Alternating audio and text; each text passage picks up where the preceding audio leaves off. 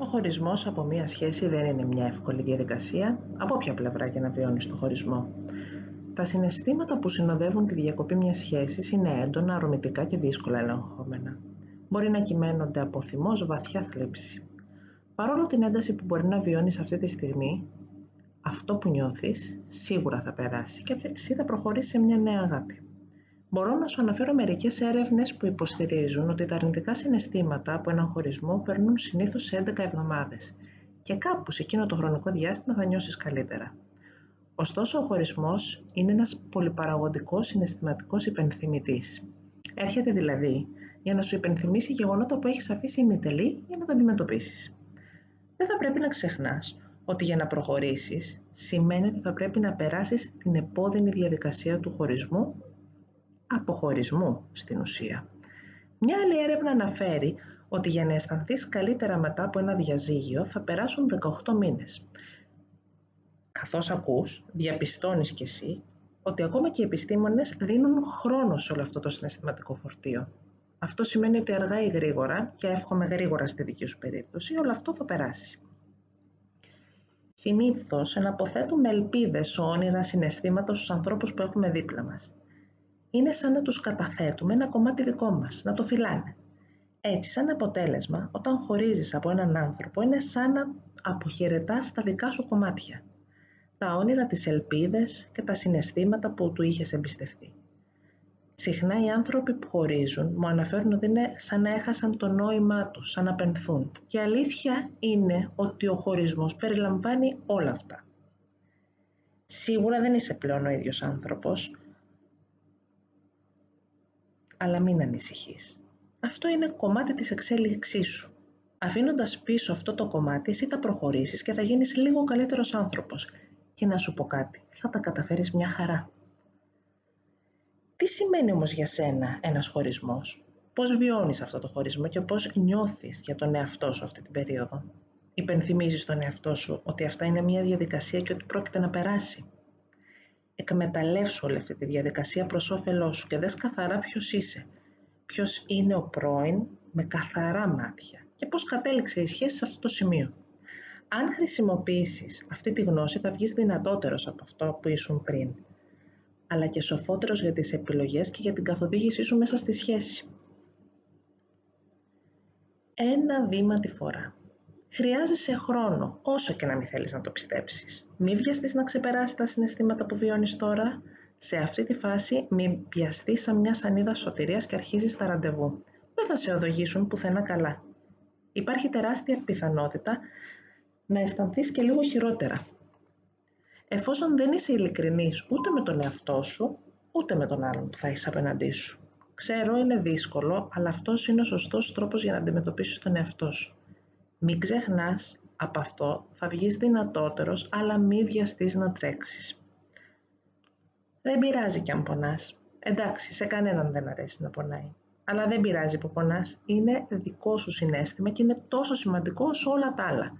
Μην το δαιμονοποιείς. Αν αγνοήσεις το πώς νιώθεις ή το βάλεις κάτω από το χαλάκι, θα συνεχίζει να υπάρχει και να σε βασανίζει κάθε φορά που θα βρίσκει τον τρόπο να ξεκλειστράει από την προσοχή σου και πίστεψέ με θα έρθουν πολλές τέτοιες φορές.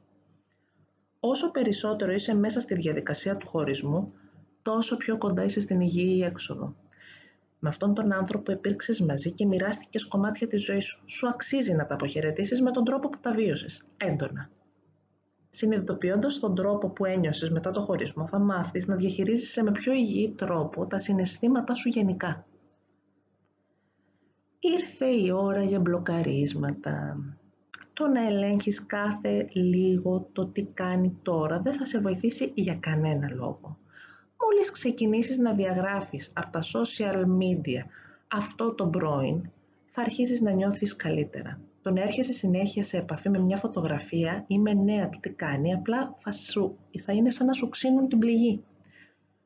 Μπορεί να θεωρείς ότι προτιμάς να ξέρεις τι κάνει από το να μην συμπεριλαμβάνεται καθόλου στη ζωή σου. Όμως κάνε ειρήνη και συμφιλιώσου με αυτό που πρέπει να ξέρεις. Και πάνω απ' όλα, οφείλεις να προφυλάξεις τον εαυτό σου και να προχωρήσεις. Είναι σαν να πατάς pause κάθε φορά που σκάει μία φωτογραφία ή μία πληροφορία στον υπολογιστή σου. Δεν υπάρχει λόγος να το βιώνεις και δεν υπάρχει λόγος να αυτομαστιγώνεσαι. Αυτό το κομμάτι το τελειώνεις τώρα. Προσοχή στο ποτό. Το να καλέσεις μέσα στη νύχτα, τάπας στο μεθύσι, ρωτώντας τι κάνει και τι δεν πήγε καλά στο μεταξύ σας, μπορεί να σε κάνει να νιώσεις πολύ άσχημα το επόμενο πρωί.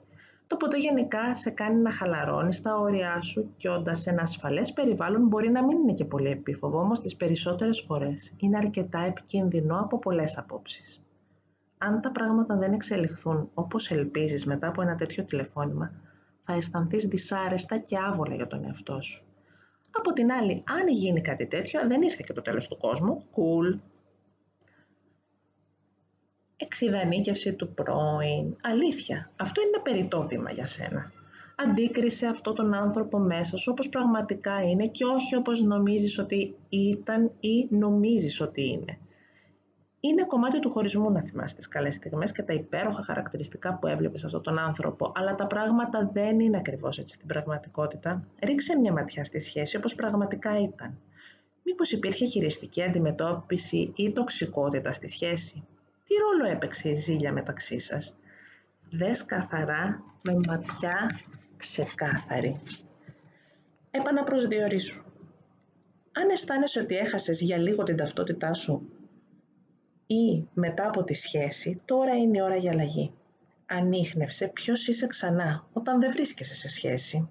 Αγνώντας τα βήματα της αλλαγής σου, και προσπαθώντας να περάσεις γρήγορα από τα στάδια του χωρισμού θα χάσεις τη γνώση αυτή που σου είναι απαραίτητη για να δεις ποιος έχεις εξελιχθεί.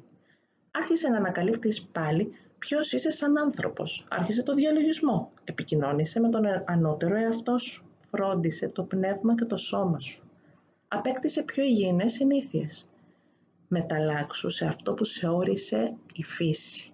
Ανακάλυψε ποιος πραγματικά είσαι και αναζήτησε το σκοπό σου. Τα ζευγάρια συχνά αποτυγχάνουν γιατί δεν έχουν ανακαλύψει τις πραγματικές τους ανάγκες, αλλά και τις προτεραιότητές τους σαν άνθρωποι. Βεβαίως ότι θα πάρεις τον απαιτούμενο χρόνο για να ανακαλύψεις ποιος είσαι και τι ζητάς. Δες το θετικά. Τι θα συνέβαινε αν τελικά ο χωρισμός δεν είναι κάτι κακό για εσένα; Θα μπορούσες να έχεις φύγει από μια τοξική σχέση. Αντί να βλέπεις μόνο τα αρνητικά από αυτό το χωρισμό, ψάξε τρόπους να το μετατρέψεις σε μια θετική εμπειρία. Μήπως τώρα είναι η ώρα να ανακαλύψεις και να πραγματοποιήσεις όνειρα που είχες σε αναμονή ή σε ύπνωση. Ευχαριστώ πολύ. Είμαι η Εύη από το evivasiliou.gr